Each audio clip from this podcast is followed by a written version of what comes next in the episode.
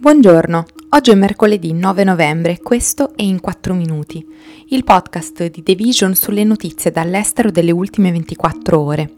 Questo episodio è presentato da Telepass, tech company all'avanguardia nella rivoluzione della mobilità in ambito urbano ed extraurbano, in un'ottica sempre più innovativa e sostenibile. Grazie a un'unica app che tiene insieme un esclusivo metodo di pagamento e una pluralità di servizi legati alla smart mobility, come le strisce blu, il carburante o la ricarica dell'auto elettrica, l'uso di monopattini, bici e scooter in sharing, l'acquisto di biglietti per treni e pullman, il noleggio di auto, il pagamento del bollo o a favore della pubblica amministrazione. Telepass trasforma ogni spostamento in un'esperienza senza confini. Oggi parleremo della Svizzera che paga le nazioni più povere per ridurre le emissioni per proprio conto, della Grecia che vieta la vendita di spyware dopo le accuse di spionaggio al governo e del leader del primo partito polacco di destra per cui la natalità è bassa nel paese perché le donne bevono quanto gli uomini e non piuttosto per l'assenza di tutele economiche e sull'aborto.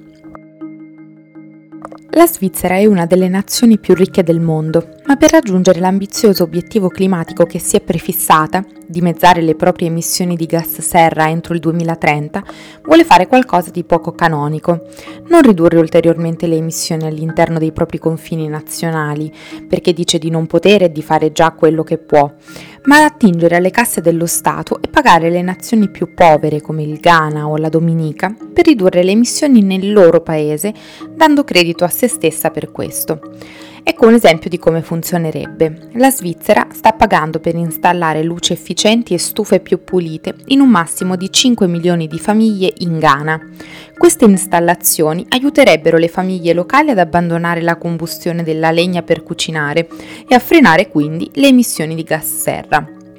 La Svizzera è stata esplicita sul fatto che non raggiungerà da sola i suoi obiettivi di riduzione delle emissioni e che deve cercare di attuare almeno un terzo dei tagli altrove, perché genera già la maggior parte della sua elettricità utilizzando energia rinnovabile, in particolare energia idroelettrica e nucleare, rendendo difficili ulteriori tagli alle emissioni. Tuttavia, ci sono dubbi sull'equità di questo meccanismo. Uno dei principali punti di attrito riguarda il fatto che le nazioni ricche dovrebbero compensare i paesi più poveri per i danni causati dal cambiamento climatico e aiutarli ad adattarsi, soprattutto perché è il mondo più sviluppato a essere responsabile in modo sproporzionato delle emissioni di anidride carbonica a causa del riscaldamento del pianeta. Secondo i critici, se altre nazioni seguiranno l'esempio della Svizzera, ciò potrebbe ritardare l'azione per il clima nelle zone più ricche del mondo, spostando il lavoro di riduzione delle emissioni verso quelle più povere.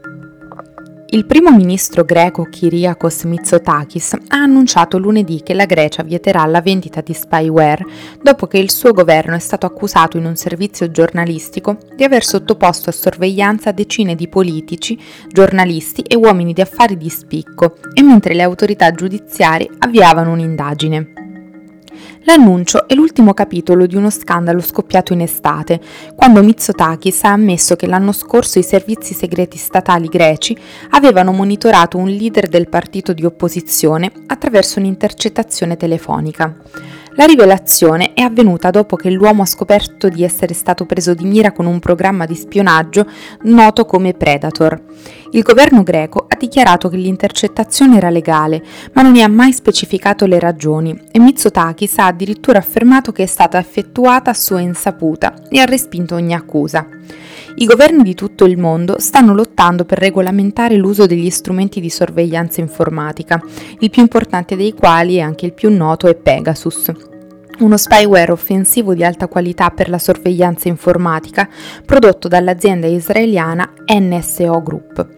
Predator si sta affermando a livello globale come alternativa più economica e meno regolamentata a Pegasus.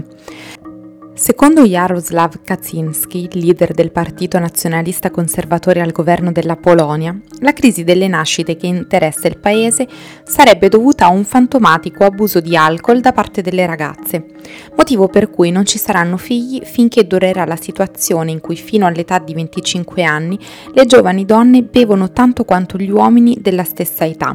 Parole sue. Stando all'ex premier, dunque, il calo della natalità non è da imputare alla mancanza di tutele economiche efficaci o alla criminalizzazione dell'aborto in atto in Polonia, ma alla cattiva condotta delle cittadine. Secondo l'Ufficio centrale di statistica, in Polonia il tasso di natalità è in calo da alcuni anni e nel 2020 è sceso a 1,3 rispetto al livello di 2,1 necessario per evitare la diminuzione della popolazione. Il PIS, Diritto e Giustizia, il partito conservatore al potere dal 2015 e alleato europeo di Fratelli d'Italia, ha cercato di rimediare a questo trend negativo creando un assegno di oltre 100 euro a partire dal secondo figlio a carico, un provvedimento economico chiaramente insufficiente, ma soprattutto limitando sensibilmente il diritto all'aborto.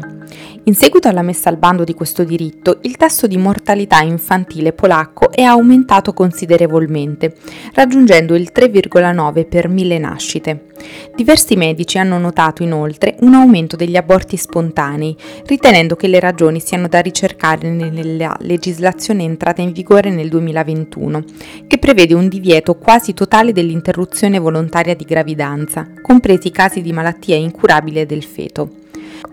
Due dati che sono un forte deterrente rispetto alla decisione di una donna di avere un figlio. Questo è tutto da The Vision, a domani!